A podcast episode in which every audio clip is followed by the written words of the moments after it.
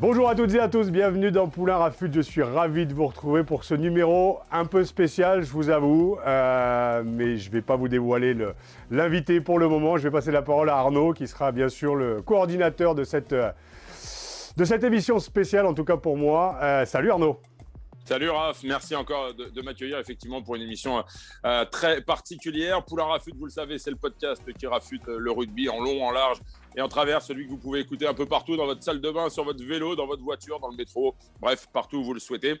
Je vous rappelle que ce podcast est à retrouver sur toutes les bonnes plateformes d'écoute, de Deezer à Spotify, en passant par Acast ou Apple Podcast. N'hésitez donc pas à vous abonner et à filer 5 étoiles à notre ami Raph Poulain.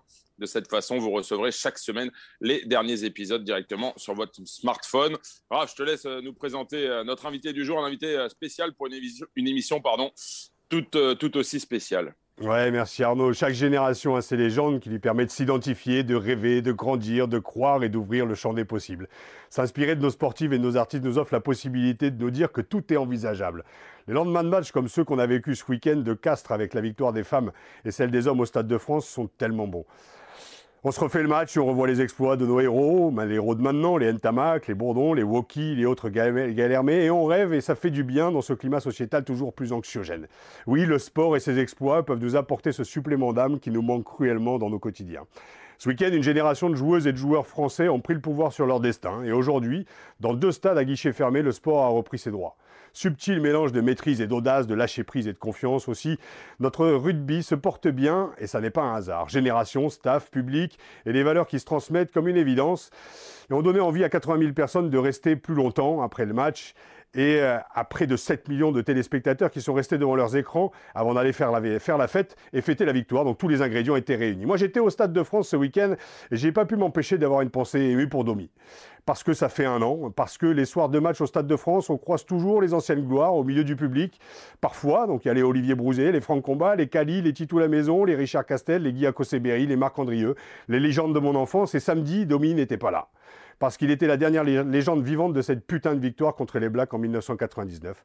Parce qu'après un an, la tristesse est toujours là, même un soir de victoire. Parce que c'était un de mes kings et comme je le disais il y a un an tout juste, les héros meurent jeunes et ça fait chier. J'ai voulu inviter mon autre king, Franck Combat, frère d'armes indissociable de Christophe, grand frère qui ne se rend pas compte de ce qu'il a pu m'apporter au début de ma carrière pro au sein du Stade français. Franck était titulaire lors de la dernière victoire face aux Blacks au Vélodrome en 2000. Franck, c'est à mes yeux une sensibilité, un humour subtil, c'est à la fois du calme et de la dynamite, c'est un rire et c'est un grand de notre sport.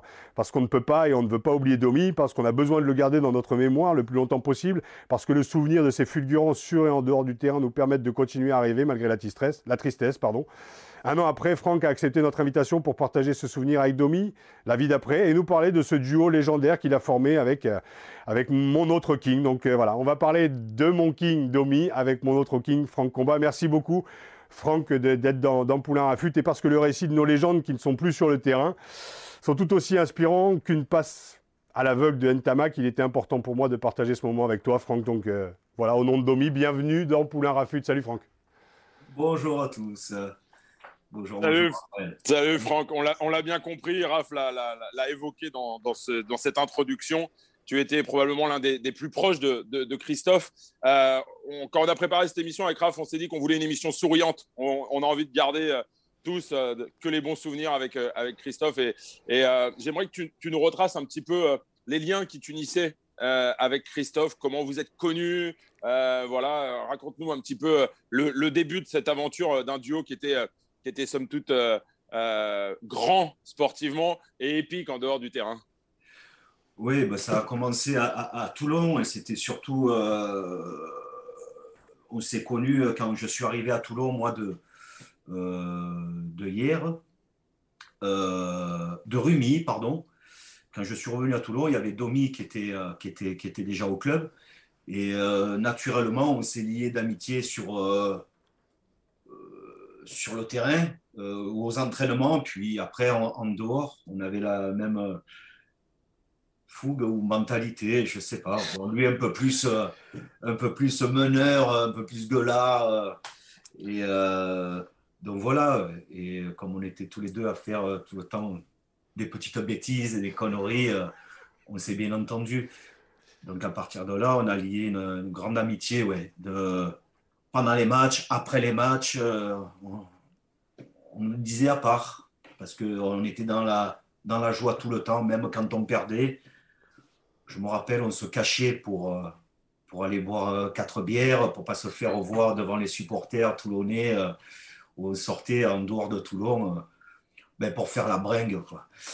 Et pour oublier peut-être la défaite qu'on avait subie quand on perdait. Et voilà, donc on s'éloignait un peu de Toulon. Voilà. Donc tout ça a fait que nos liens se sont vachement rapprochés et qu'après on a décidé de partir tous les deux au Stade français. Ouais. La rencontre, justement, on va beaucoup en parler du Stade français. La rencontre, elle se fait à quel âge? Là, tu parles de quelle période? Parce que toi, tu es parti justement à Rumilly, tu reviens. À quel âge vous avez tous les deux? Déjà, vous avez combien de différence? Et quel âge vous aviez tous les deux à ce moment de votre rencontre? On a 24 ans. Ouais. 24 ans, ouais. 24 ans, ouais. Parce que ce qui est énorme quand même, pour moi, je vais parler de mon cas, quand je vous ai rencontré... vous aviez 27 et 28 ans, moi j'en avais 20, et c'est vrai que, on avait au-delà des gabarits, hein, mais moi je vous ai toujours vu comme des éternels ados, quoi. Des mecs qui, alors très sérieux sur le terrain, attention, mais des éternels ados en dehors. Je la raconte celle-là, quoi. Tu te pointais avec des lattes en peau de croco, quoi. En peau de python. En peau de python, en boîte. Je te vois arriver en cliquant des pieds comme ça, un cow-boy qui rentre, mais je te jure, c'est le king qui arrive, quoi, avec ses lattes. Et là, il te regarde, le mec, et il te dit, il n'y a rien là. Il n'y a rien, donc tu le dessables de haut en bas, tu regardes, tu as les yeux, tu regardes la liquette, tu regardes le fut, et là tu tombes sur les lattes et tu as juste un pied qui fait clic, clic, clic, et dit il n'y a rien là, et voilà. Ça c'était Franck, et Domi c'était pareil, c'était une espèce de classe un peu du Sud. Moi débarquant de Picardie, pour moi c'était, ils avaient 20 ans d'avance les gonzes. Donc on va parler de tout ça. Vous parlez du python, des bottes en python, j'ai réussi à les vendre, hein. C'est vrai? J'ai vendu la collection. Hein. Ah, j'espère que tu en as pris un bon prix quand même, parce que franchement, là, moi, je te le dis rien, je te parle. T'as joué qu'un seul PEL. Hein. C'est recherché. Ouais, j'imagine. Franck, raconte-nous, il paraît que ta venue à Paris est quand même intimement liée à celle de Domi. C'est Max Guazzini qui a raconté la première fois il vous a vu débarquer un peu dans son bureau. Est-ce que tu peux nous parler de cette arrivée au Stade français avec Domi? Oui, le club de le Stade français nous. En fait, pour tout vous dire, mais tout le monde le sait, c'est pas le club qui nous a contactés. En fait, on a contacté le club. On a réussi à avoir le numéro de téléphone de Max Guazzini. Et je peux le dire maintenant, c'est Pierre Trémouille qui nous avait filé le numéro, le lien. Et qu'on avait appelé, qu'on a demandé s'ils étaient intéressés par Domi et moi. Et après, Max avait fait le protocole avec Bernard Laporte. Et puis, voilà, on a été contactés comme ça. Et donc, une arrivée, à la capitale, quoi. À la capitale, en tant que sudiste. L'arrivée… C'était au 22 rue Boileau, le rendez-vous, ou pas? Pardon ? C'était au 22 rue Boileau, c'était à Énergie, dans son bureau au 5e. Là, qui pas du tout, c'était chez Max. Ah, d'accord. C'était chez Max, on a été reçu par Bernard qui nous a fait visiter toutes les infrastructures du Stade français. Ça a dû être vite fait à l'époque, non ? Vite fait, on connaît la salle de musculation à l'époque de Gilles André. Qui était sous la tribune qu'il y avait sur le terrain. Là. De la petite piste d'athlétisme de Gilles André. C'était le Kosovo, le bordel, ouais. Et qu'on appelait le Kosovo, hein, rappelle-toi. Et après, on est allé chez Max discuter pour quand même président et joueur, quoi. Chez Max, un peu avec le manager d'homme qu'il avait. Karim, tout à fait. Une autre dimension. Une autre dimension. Alors, puisque vous parliez tout à l'heure des bottes en python, j'ai retrouvé quelques déclarations sur votre arrivée à Domi et à toi. Il y a Christophe Lossu qui disait, il n'y a pas longtemps dans le middle, quand on les a vus débarquer, lui et Franck Combat, qu'est-ce qu'on s'est marré. C'était nos Marseillais à nous. Et David Auradou qui ajoute, ils avaient une pluie de bagouses aux doigts, la chemise ouverte et les chaînes en or. C'était vraiment très drôle. Tu confirmes? On était sudistes, quoi. On avait les bagues... Les chaînes, beaucoup de chaînes. On avait beaucoup de chaînes et des gourmettes. Voilà.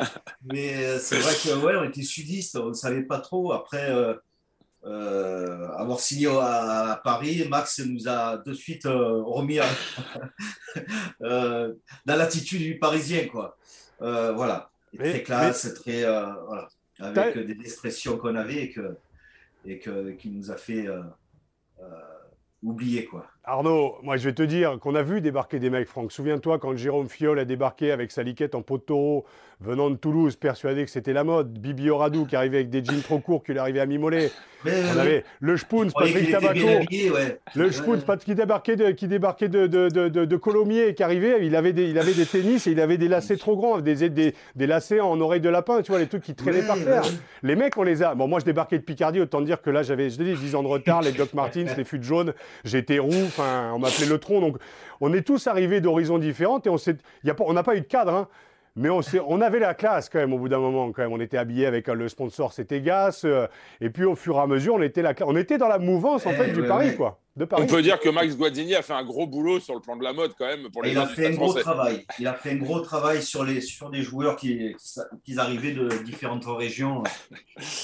Et on est content, on est heureux parce que maintenant on se dit quand même. On a vécu à Paris avec Max Guazzini qui nous a rhabillés, quoi. Ouais.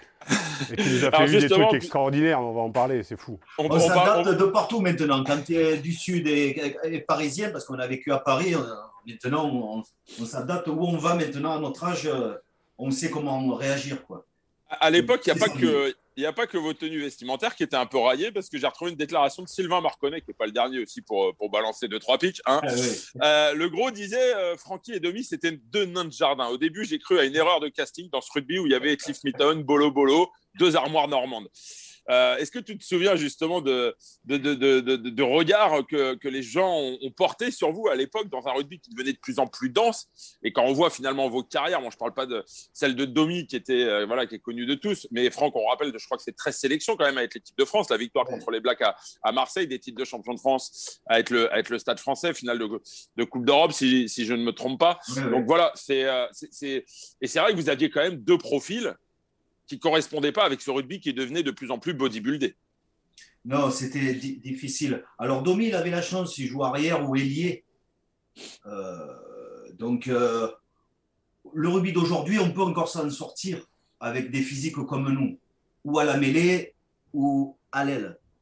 Mais moi, à l'époque, au centre, bon, j'ai mon corps, il a subi à un moment donné. C'est pour ça que j'aurais aimé avoir plus de sélections, mais... Mais bon, c'était très difficile, bien sûr. Mais bon, merci maman, merci papa qui m'ont fait comme ça, que j'étais jamais blessé. Voilà, j'avais une bonne hygiène de vie.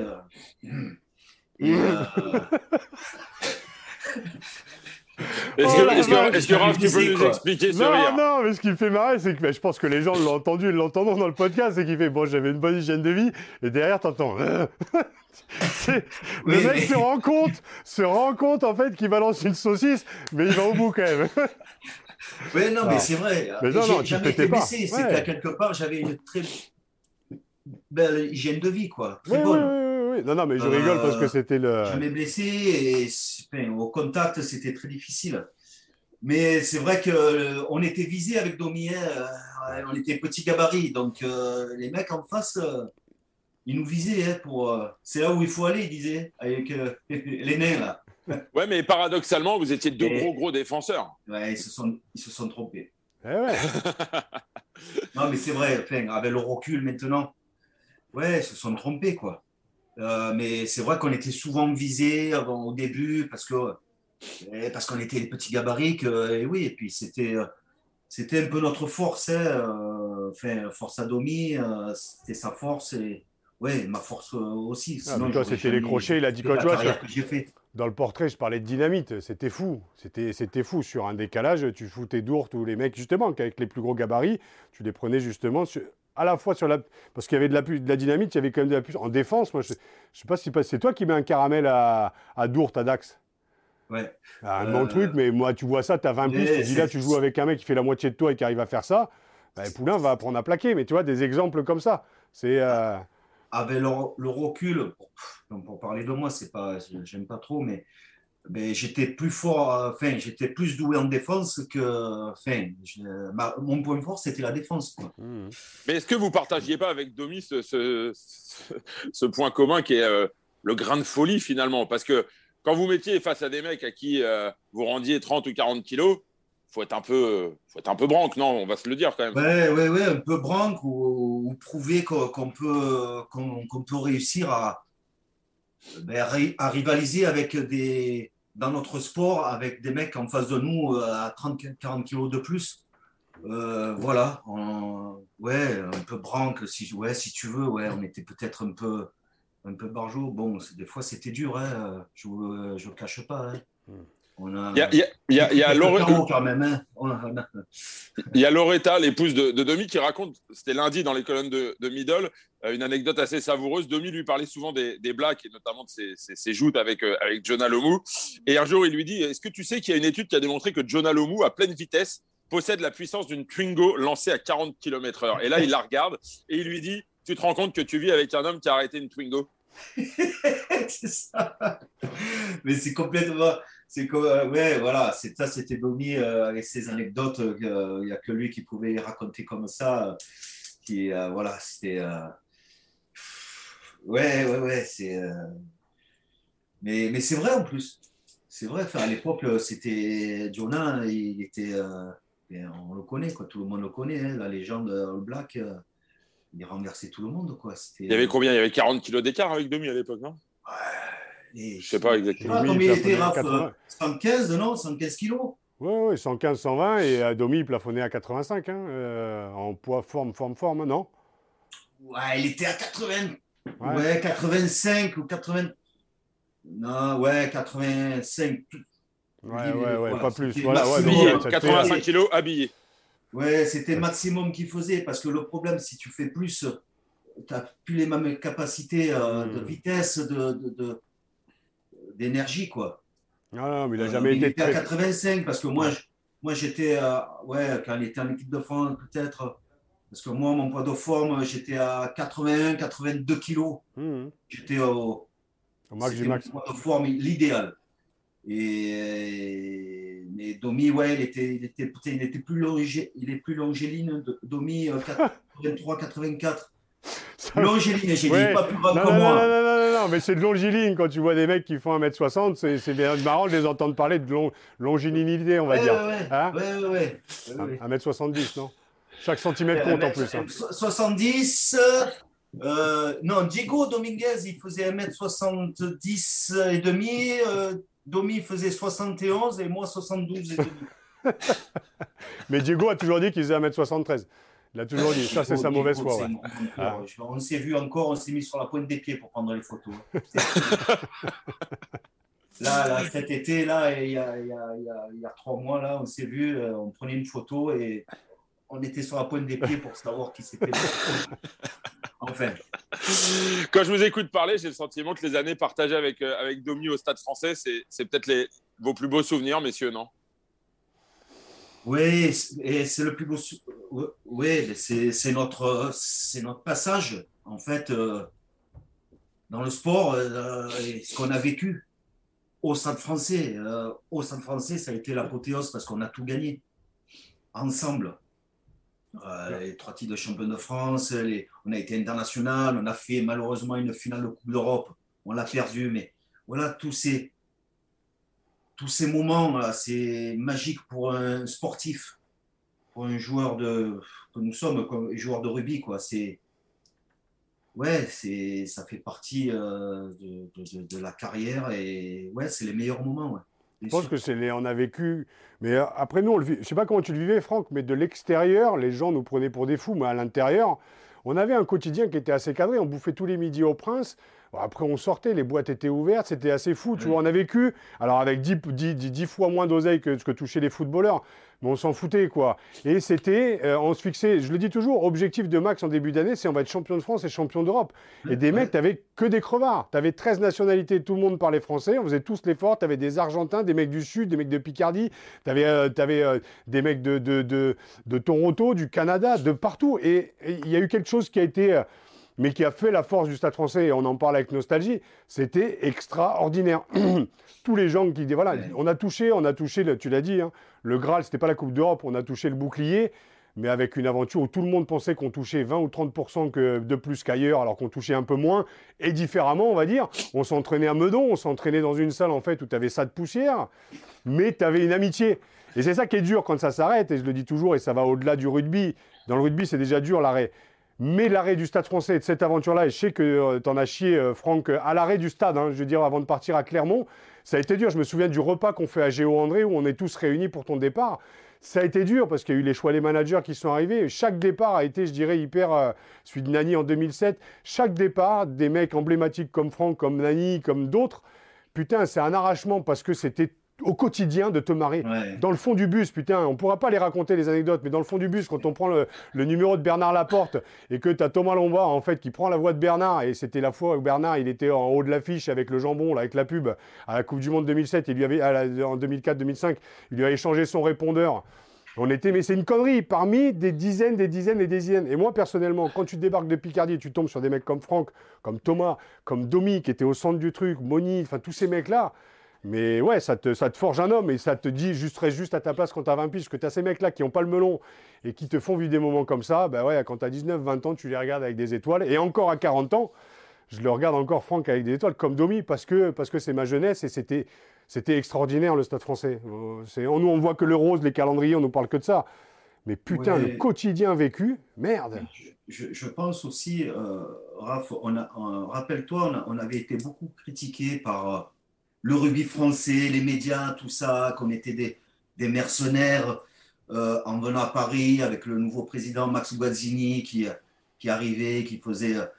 et naturellement, bon, il y avait Bernard Laporte entraîneur, après, je ne sais pas, on s'est resserré entre nous et effectivement, la première année, on est champion de France en 98. Voilà, ça a été naturel. Peut-être les critiques un peu, ça nous a renforcés naturellement. Quel a été le rôle de Domi justement dans cette aventure? Parce qu'on a l'impression que c'était un peu l'épicentre du truc. C'était peut-être le plus petit, mais c'est pas celui qui avait le moins de voix. C'était en plus, comme Max aime le rappeler, son joueur préféré. Ouais, c'était Domi, bon, on le savait, mais... Domi avait avec tellement un charisme, on le suivait, quoi. C'était, voilà, il n'était pas tout le temps là aussi des fois mais ouais, on l'écoutait quand il faisait ses gueulantes. C'était pas l'exemple. Des fois il arrivait en retard, tout ça, mais il était tellement. Il paraît qu'il n'était pas exemplaire effectivement sur la ponctualité. Pas exemplaire, mais tellement important. Il n'y en a pas beaucoup de personnes comme ça. Dans la vie,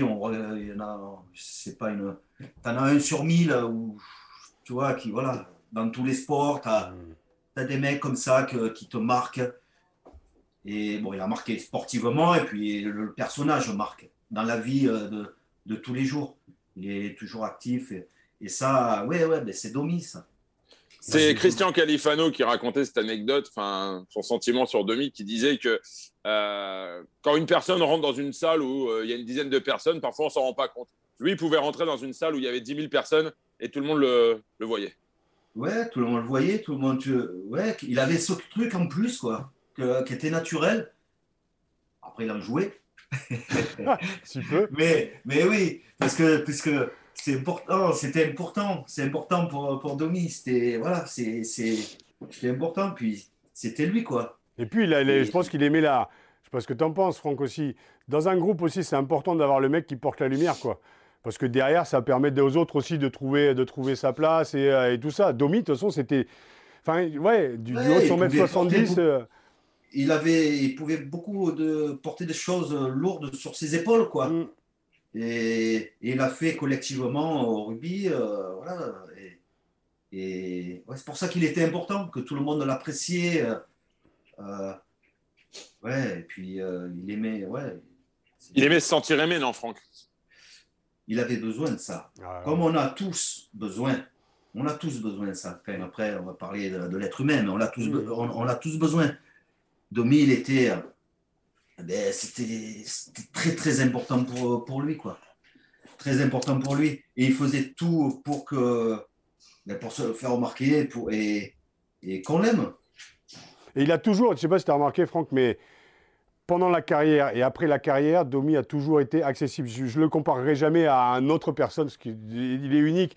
Mais un mec comme Greg Coupé dans le foot, à chaque fois que je sortais avec lui et avec Salim, Greg, il a toujours été accessible, toujours signé un truc, toujours accessible. Domi, il a toujours été comme ça. Et c'est pas la même notoriété que Greg. Domi était, enfin, en termes de notoriété, il a toujours été accessible. C'est-à-dire qu'il n'a jamais rien refusé.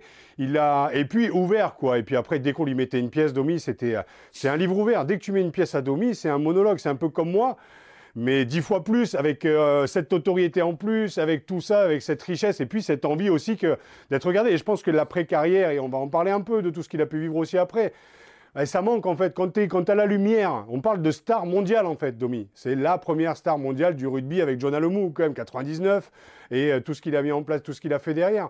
Quand ça s'arrête, putain, ouais, où est-ce que tu te places, comment tu te trouves et comment tu existes aussi, tu n'as plus trop cette lumière, tu as toujours cette notoriété parce que tu deviens une légende, mais il n'y a plus trop ça derrière. Et Domi, il avait besoin de ça, Domi, il avait besoin de ses potes, il avait besoin de sa famille, il avait besoin de briller en société parce que c'était son caractère, quoi, et ça manque. Ouais, ça manque, vas-y. Non, par rapport à Domi, justement, vous parliez de ce gros caractère. C'était quand même un joueur, comme on le disait tout à l'heure, comme l'a dit Sylvain Marconnet, c'était le nain de jardin. Mais il se faisait vraiment respecter des gros, et les gros l'appréciaient énormément, à tel point qu'ils lui rendaient bien parfois les vacheries qu'ils pouvaient leur faire. Est-ce que vous vous souvenez de ce stage, je crois que c'était à Buja, où Bibi Auradou et quelques acolytes l'avaient chopé, l'avaient ligoté et l'avaient balancé à poil au milieu d'un restaurant? Ah ouais, moi j'étais parti là. J'étais parti. Moi j'étais blessé. J'avais entendu parce qu'il faisait tellement chier les avants, enfin, les conneries, enfin, parce qu'on en a fait tous les deux là. Mais bon, quand je suis parti, là, il a continué. Mais Bibi s'est énervé, David Auradou, avec 2-3, sûrement Sylvain Marconnet. Il y avait Peter également, je ne veux pas balancer. Peter, mais... de Villiers, ouais. Ils l'ont déshabillé, ils l'ont attaché avec du cellophane ou avec du strap là, au milieu d'un restaurant. Et ils se sont cassés. Et ils se retrouvaient là comme ça. Et tous les mecs, « Oh putain, c'est Christophe Dominici !» Accroché, il était au plus mal. Il ne pouvait vraiment pas bouger, il était sur un piquet. T'imagines ça ? Là, tu le fais aujourd'hui. Ouais. C'est pour ça aussi que c'était extraordinaire ce qu'on a vécu. Parce que tu fais ça aujourd'hui, tu ne peux pas le faire.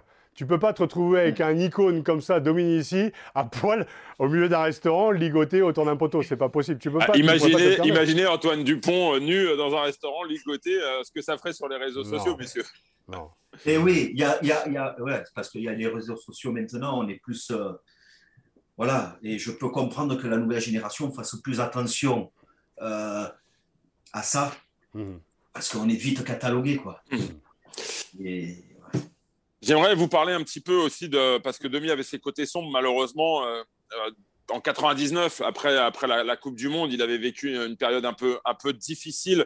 On avait parlé d'une petite dépression. Franck, j'imagine que tu t'en souviens très bien. Comment tu l'avais accompagné déjà dans ce moment difficile, et toi aussi, Raph, j'imagine que tu l'as vécu au plus près. Ouais, la petite dépression. C'était en 2000, ça. En 2000, ouais. C'était en 2000. Oui, parce que par exemple, il est pas de la victoire à Marseille, parce qu'à ce moment-là, non, ça s'est fait parce qu'on joue les Australiens. Le premier match, l'Australie, ça se fait là. On était à au Château Ricard à l'époque. Ouais, à Clairefontaine. Et ouais, il avait fait une petite dépression. Donc, comment on l'a vécu, on jouait les Australiens. On était allé le voir. Je ne sais pas si tu étais avec moi, Raph, avec Max. Enfin, j'étais parti, moi, de l'équipe de France pour aller le voir à l'hôpital. Non, j'étais pas là. Je me suis entraîné avec vous, en fait, parce qu'on fait un stage de présélection au mois d'octobre et 15 jours plus tard, Domi tombe et toi tu t'es pris en sélection. Moi je dois jouer contre les Blacks à Marseille et je me pète en fait la cheville, je me tords la cheville. Donc je suis pas là dans ce moment-là en fait, mais je suis à la clinique du sport pour les radios à la cheville et il était là et c'est le doc qui s'en est occupé. Et après, il a été transféré. Le doc s'en est beaucoup occupé aussi. Et après, il a fait une cure de sommeil. Ouais, je pense que moi, là, de ce que je connais justement de la situation, c'est qu'il y a un pic énorme de sortie de Coupe du Monde. Tu as le titre 2000 qu'on gagne aussi au Stade de France. Enfin, vous faites une prestation tous les deux aussi. Alors, l'équipe, hein, parce que les Réchelles, nous, on avait été super bien intégrés. Mais vous avez fait une super... Je revois ton essai encore. Et derrière ça, en fait, tu n'as pas le temps de digérer qu'il faut repartir sur septembre, octobre. Et je pense que l'après... 2000 et l'après-titre 2000, ça a été très, très compliqué aussi pour lui. C'est comme Icar, tu sais, plus tu t'approches du soleil, plus la chute est dure. Et il a eu une première chute aussi là, et on sait ce que Domi aussi trimballait, en tout cas comme poids de par sa sœur. Et comment tu vis? C'est ça que je veux dire. Toi, tu l'as vécu, mais à moindre niveau, mais tu l'as quand même vécu. Comment on vit cette notoriété? On se met à la place de Domi 2 minutes. Comment on vit ça? C'est extraordinaire, avec un mec, comme on l'a expliqué depuis le début, hyper généreux. Je pense que cette phase-là, elle était peut-être obligatoire pour lui. Enfin, il fallait en passer par là parce que c'était, il fallait lâcher un peu les chevaux de cette pression de ce que tu représentes, quoi. Ça peut te dépasser. Ouais. Ben, peut-être qu'il n'avait pas su le faire à l'époque, mais bon, après il a été bien soigné. Mais ouais, c'est difficile. Ça dépend des caractères, quoi. Moi, à mon niveau, à moi, pas autant que Domi, on le sait tout. Ouais, j'avais besoin toujours d'avoir mon cocon, quoi. D'avoir mon cocon, de pas m'enflammer et de me reposer, en fait. À la différence de Domi, Franck, tu avais cette particularité que tu étais beaucoup plus discret. Tu ne cherchais pas la lumière. Je ne dis pas qu'il cherchait la lumière parce qu'elle est venue naturellement à lui. Mais tu étais… à l'époque, les journalistes couraient après pour avoir une interview. Tu ne courais pas après les micros. Non, c'est pas mon truc. Je suis comme ça, même si on aime la notoriété. Ça me fait plaisir quand il y a quelqu'un qui m'interpelle dans le monde du sport, qui a fait du rugby. Hey, vous n'êtes pas Franck Combat, ça me fait plaisir. Après, je suis pas. Voilà. Je suis comme ça. Je suis comme ça. Et ça me va très bien. Ça me va très bien. Ça me fait plaisir aussi quand vous m'appelez. Nous aussi. Nous aussi. Ça me fait plaisir, mais je cherche pas. C'est pas, je sais pas pourquoi. Je me pose pas la question. Pour revenir sur par rapport à Christophe Dominici, messieurs, j'aimerais qu'on évoque un peu les différents hommages qui ont été rendus. D'abord, il y a eu, sous la volonté de Thomas Lombard, le DG du Stade français, le Stade du Saut du Loup, qui a été rebaptisé au nom de Christophe Dominici. Et ce jour-là, Max Guazzini, toujours très ému lorsqu'il évoque la mémoire de Domi, avait déclaré « Je remercie Thomas Lombard, mais je ne parviens pas à me faire à l'idée qu'un stade puisse porter le nom de Christophe ». Tu partages un peu ce sentiment? Tu as aussi du mal à te faire à cette idée qu'aujourd'hui un stade porte son nom? Ben parce que ça nous ramène à la vraie vérité, quoi. C'est que quand on fait ce genre de choses, c'est que même on n'y croit pas, hein. Enfin, on en parle, bien sûr. Moi, j'essaye de prendre du recul, de pas. Ça nous rappelle qui a eu ça, quoi, qu'il n'est plus là. Et c'est ça. C'est ça que le plus fou, et on en reparlera tout le temps. Ça prouvera qu'on ne l'aura pas oublié, qu'on ne l'oublie pas. Et ouais, c'est difficile parce qu'on ne l'accepte pas, je pense. Il y a beaucoup de personnes qui n'acceptent pas, qui ne le croient pas. Je pense que Max, voilà, il ne le croit pas, quoi. C'est pour ça qu'il parle comme ça. Le devoir de mémoire est important, non? Le devoir de mémoire est très important, surtout que Domi a eu une grosse influence sur une tripotée de gamins qui sont venus au rugby, qui voulaient tous être des Christophe Dominici en puissance. Bien sûr. Et puis, médiatier, son physique, voilà, il y a beaucoup de gamins. Il y a beaucoup de gamins qui sont allés au rugby par rapport à son physique, qui était pas costaud, pas grand. Et ça, il faut continuer. Bien sûr que il a apporté énormément, il apporte encore énormément de choses. Moi, les hommages, juste, Il y a Pierre qui avait fait un très beau discours aussi, qui était très touché, Pierre Rabadan, Max, Thomas, on est tous touchés, je pense. Et c'est vrai que en fait, je pense qu'on s'y fait pas. Je discutais avec une amie qui était très proche de lui, Sylvie, qu'on connaît, Franck et moi, qui tenait les Princes à l'époque. Et on ne s'y fait pas, en fait. On n'arrive pas à ouvrir la boîte à souvenirs, en fait, avec les photos, en fait. On n'arrive pas à ouvrir les trucs parce qu'on ne s'imagine pas, en fait, cet accident. On ne s'imagine pas... voilà. Et puis, il y a peut-être aussi un peu de...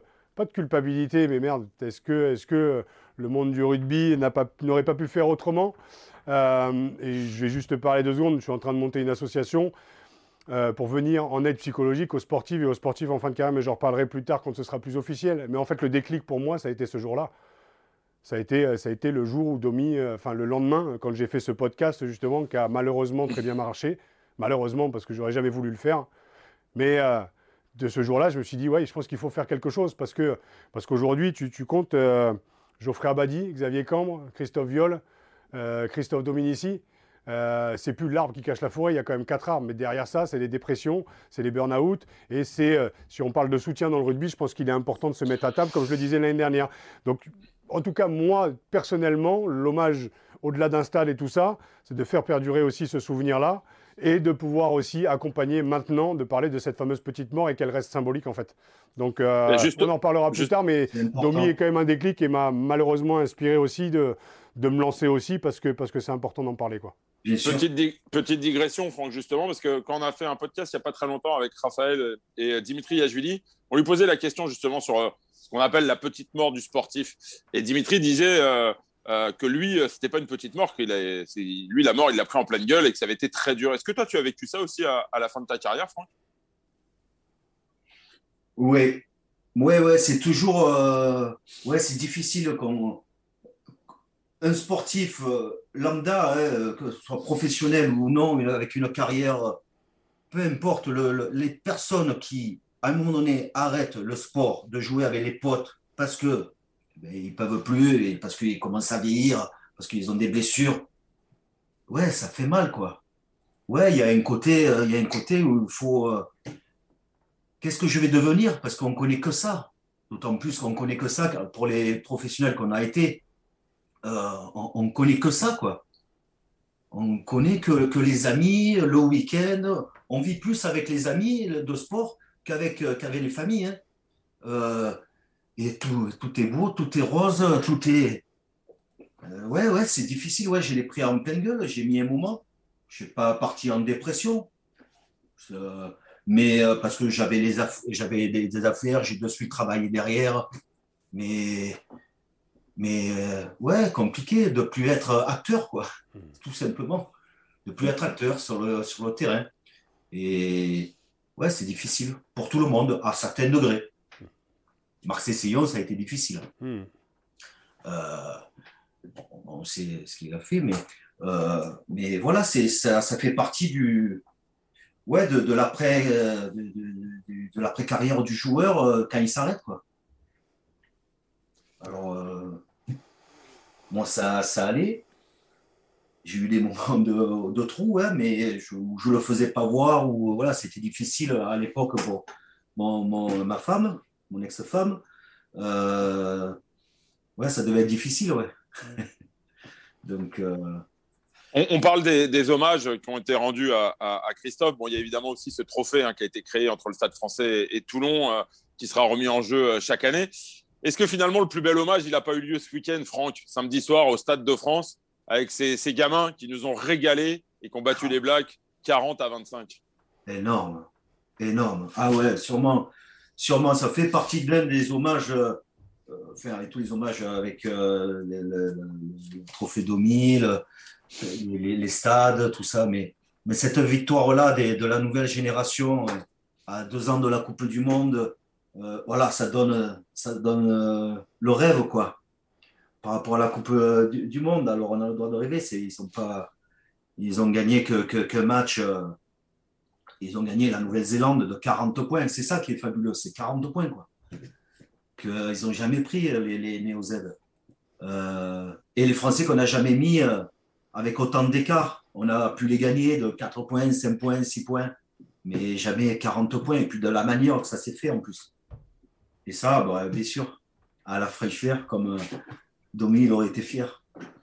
Ah, et 20 ans plus tôt, c'était Domi en 99 et vous aussi au Vélodrome en 2000. C'est la dernière victoire. Oui, oui, oui. Bon, la plus belle, c'est la 99. Oui, non, non, mais ouais.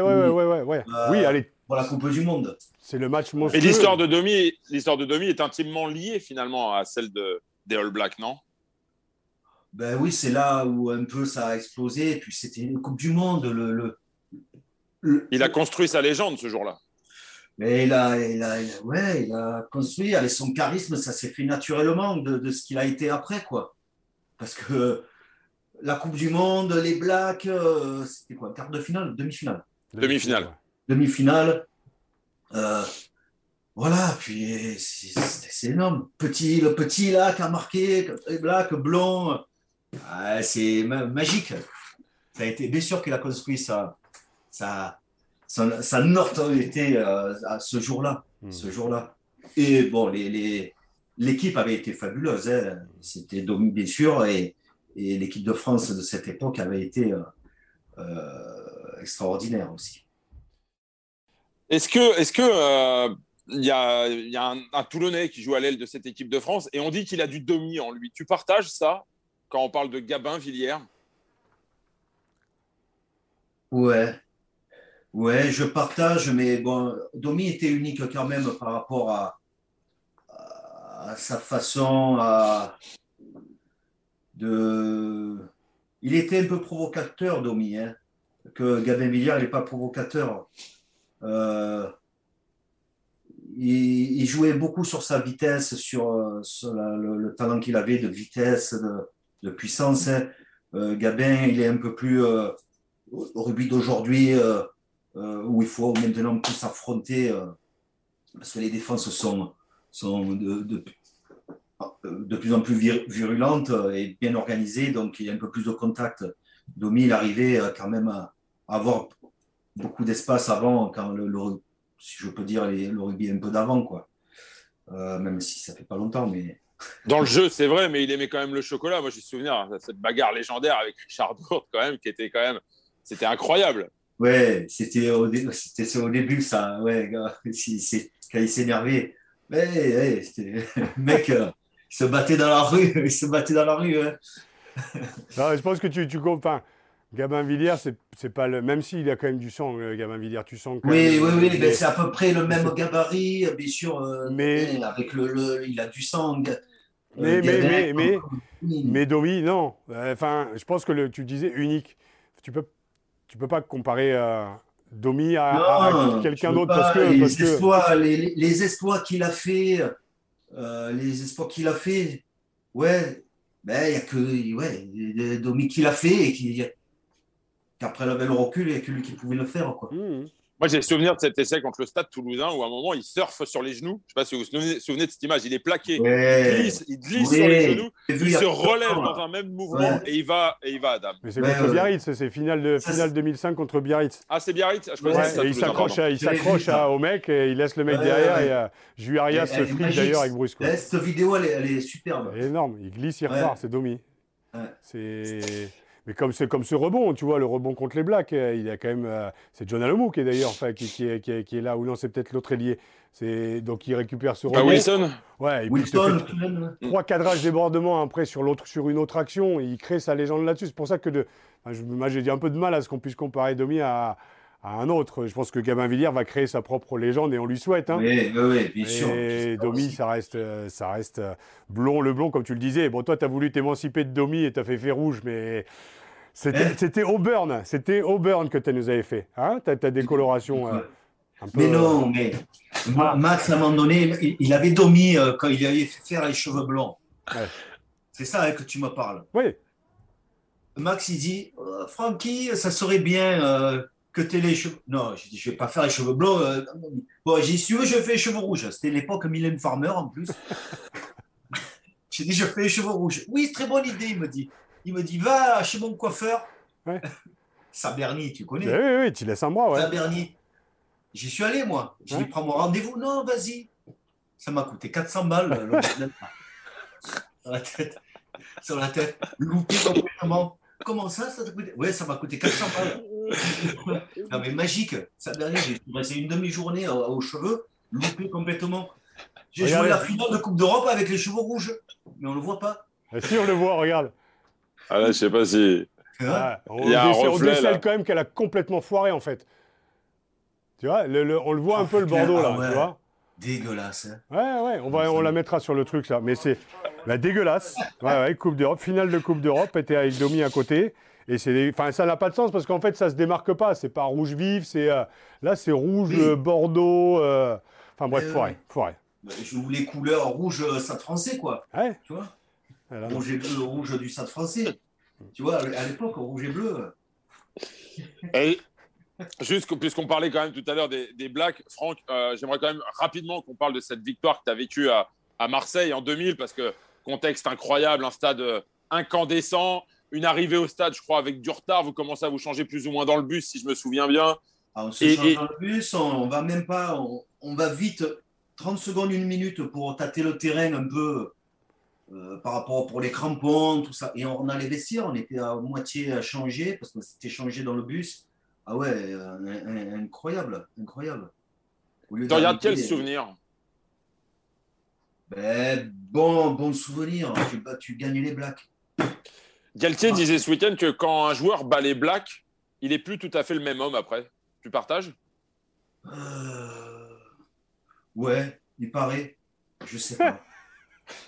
Ouais, donc tu partages pas. Non, mais je sais pas. Des fois, il y a des personnes qui me font repenser quoi. À ce que ouais.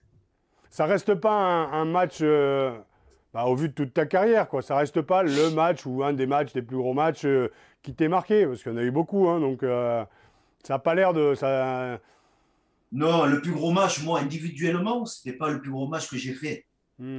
Ça, c'est sûr. Par contre, j'ai fait partie de l'équipe qui a gagné les Blacks, quoi. Ouais. Voilà. Et quelle équipe, hein. 6 joueurs du Stade français dans le paquet d'avant au coup d'envoi. Ouais, Marconnet, il y avait Landreau. Marconnet, Landreau, De Villiers, Auradou, Moni. Juillet. Il y avait Lossu aussi. Et Lossu qui est à la mêlée. Non, c'est Galtier qui est titulaire. Il devait être remplaçant alors, Kiki. Ouais. Parce que c'est Galtier qui est titulaire à la mêlée. Ah, et il y a toi derrière. Il y a Thomas Lombard. Il y a Domi. Et Arthur Gomes. Ah, non, il n'y a pas de Domi. Exactement. Ouais. 1, 2, ça fait 8 du stade quand même. Hein. 9. Mais parce que Bernard, enfin au-delà de Bernard, c'est que vous sortiez… Il y a Gomes ou Garba Josa à l'arrière. Ah non, c'est Garba puisqu'il marque un essai. C'est Garba. Et toi, tu joues au centre avec Richard Dourthe qui se blesse rapidement et c'est Mathieu Dourthe qui rentre au bout d'une demi-heure de jeu, si je ne me trompe pas. C'est Mathieu Dourthe ou celui de Dax, là. Ouais, Mathieu. C'est Richard qui est titulaire avec toi au départ. Mathieu Dourthe. À Marseille, c'était… Mathieu Dourthe. Oui, parce qu'il y a un mec… Parce qu'on les joue au Stade de France, les Blacks, une semaine avant, on perd. Ouais. Et et Mathieu Dourthe qui rentre. Non, je juste rajouter 2 choses. Franck, tu portes la nouvelle marque créée par Jeannot et tu en es l'ambassadeur, je pense. Donc, tu peux nous en parler ou nous toucher 2 mots justement de l'initiative, c'est Domi justement, et tu le portes. Donc c'est… Oui, ben, à l'initiative de son papa, et ils ont sorti une marque d'habits, sportswear, et il m'a téléphoné, Jeannot, le père de Domi, et il m'a dit « Est-ce que tu t'aimerais voilà. ?» J'ai dit « Avec plaisir, Jeannot, bien sûr. » Donc voilà, donc ça sort sur… Bientôt, là, ils sont en train de faire le site internet. Et voilà, ça sera sur le site internet. Tu peux nous donner le nom de la marque, Franck ? Ça s'appelle Domi. D'accord. Je ne sais pas si on le voit bien. Voilà, alors là, c'est… Non, mais très bien, on va le relayer. On va le relayer. Et puis, j'irai, moi, acheter 2-3 liquettes et je vais en porter 2-3 ici. Comme ça, sur les vidéos, on va le mettre, bien sûr, en avant. Et la deuxième question que je voulais te poser avant de te laisser, et encore merci Franck, c'est aujourd'hui l'actualité pour toi. Tu le sais, j'ai passé, ça va peut-être coûter la fin de ma carrière, mais beaucoup de moments à Saint-Tropez. On sait que on enregistre cette émission et que toi, tu es à côté de Saint-Tropez. Est-ce que tu peux nous dire aujourd'hui où tu en es, même professionnellement ? Oui, alors je suis dans le polo club de Saint-Tropez. C'est la commune de Gasset où on joue au polo. Et là, moi, je suis salarié, je m'occupe de tous les sports extérieurs parce qu'il n'y a pas que le polo, il y a le côté sportif où il y a la piscine chauffée, le tennis, pas de tennis, le terrain de pétanque, et je m'occupe de tout ça. Et même pour les membres, et je vends des stages aux sportifs, enfin, aux clubs sportifs. Mmh. Football et rugby, pour venir en stage dans la propriété. D'accord. Parce que j'ai des logements, j'ai restaurant, sauna, hammam, cryothérapie, et terrain où je peux faire 25 stades de football ou de rugby, et tout le tennis, paddle tennis, voilà, où je vends des stages, donc sur place, où ils arrivent avec le car, et ne bougent plus. Je vends l'immersion sportive, voilà. Et les troisièmes mi-temps peuvent être fêtés, mais à la fin d'un stage bien complet, bien professionnel, après, tu as aussi tes entrées ailleurs. Oui, ça s'ils se sont bien comportés avec l'accord du manager. Bien entendu. Mais voilà, donc il y a déjà l'équipe de France féminine à 7 qui sont venues, qui sont champions, vice-champions olympiques. Voilà, il y a les Toulonnais qui viennent souvent. Voilà, puis petit à petit. Voilà, on fait du bouche à oreille, on va le faire savoir, Franck. On le fait savoir. Et on invite toutes les équipes à aller profiter du soleil tropézien, du coup. Voilà, et voilà, j'ai commencé à voir le football qui me contacte, donc c'est bien. Génial, parce que tu as vécu toi aussi des moments un peu, on avait parlé, et je le sais, donc ravi que ça se passe bien pour toi. Je t'ai dit, dans le sud, on va s'installer avec ma femme et mes enfants. Donc, dès que je suis installé, posé, je viens de faire un coucou. Et puis, bien sûr, avec grand plaisir. Et en tout cas, merci beaucoup, Franck. Tu sais tous les cimes que j'ai pour toi. Et tu as été un grand soutien pour moi aussi à mon arrivée au stade. Et grâce à Franck, mesdames et messieurs, j'ai quand même marqué un hat-trick à Bordeaux, au stade Chabandelmas. Et ça a été le début de ma carrière pro. Et il m'a fait briller. Ce mec m'a fait briller. Donc, je tenais à te rendre hommage aussi dans cette émission, au-delà de Domi. Parce qu'en plus, je remplace Domi, je marque 3 essais, mais je remplace Domi et tu me fais briller. Donc, à jamais dans mon cœur, Franck, merci à toi et Domi, à jamais dans notre cœur. Comme on dit, on a des grands frères qui nous font grandir, mais t'en fais partie, je te l'ai toujours dit. Donc, merci. Messieurs, on arrive à la fin de ce podcast, de cette émission. Et Franck, on avait envie avec Raph de te laisser le mot de la fin. C'était une émission un peu particulière, parce qu'on a beaucoup parlé de Christophe Dominici. Raphaël, il tenait beaucoup, moi aussi. On savait qu'en allant vers toi, on aurait, entre guillemets, comme on dit dans le jargon journalistique, un bon client pour évoquer les souvenirs. On voulait que cette émission soit souriante. J'espère que ceux qui vont nous écouter auront partagé ce sentiment. On ne voulait pas de larmes, on voulait juste des sourires. Franck, le mot de la fin pour évoquer la mémoire de Domi, il est pour toi. Repose-toi, mon ami. Je t'aime.